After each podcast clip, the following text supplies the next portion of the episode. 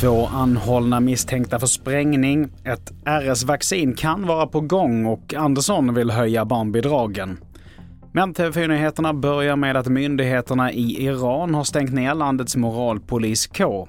Det uppger en toppåklagare i landet enligt den statliga nyhetsbyrån. Nyheten kommer dagen efter beskedet att Irans parlament och justitiedepartement ska se över den lag som fastställer att kvinnor måste bära huvudsjal, så kallad hijab. Grundlagen ska implementeras på flexibla sätt även om islamiska grundvärderingar fortsatt ska vara fundament i Irans konstitution. Och vidare till Stockholm där två personer är häktade misstänkta på sannolika skäl för den sprängning som inträffade i ett flerfamiljshus på Södermalm tidigare i september. Både fastigheten och närliggande byggnader fick stora skador och rubriceringen är grov allmänfarlig ödeläggelse. Och vi fortsätter med att snart så kan ett nytt vaccin mot RS vara framtaget, det rapporterar TT.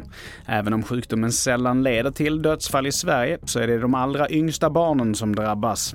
Och förra året fick 244 barn intensivvårdas och i år så har säsongen dragit igång tidigt.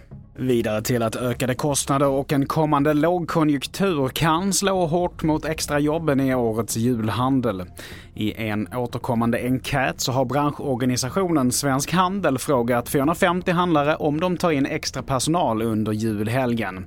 18% svarar i år ja, mot 26% i fjol.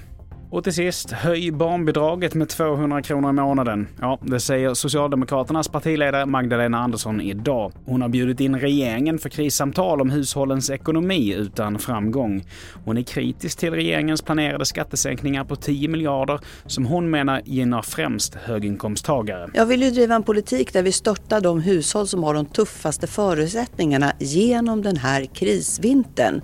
Till exempel höjda barnbidrag. Det är ju barnfamiljer som verkligen kämpar nu när ett paket Bregott kostar 70 kronor. Och i inslaget här så hörde vi då alltså Socialdemokraternas partiledare Magdalena Andersson. Fler nyheter hittar du på tv4.se. Jag heter Mattias Nordgren.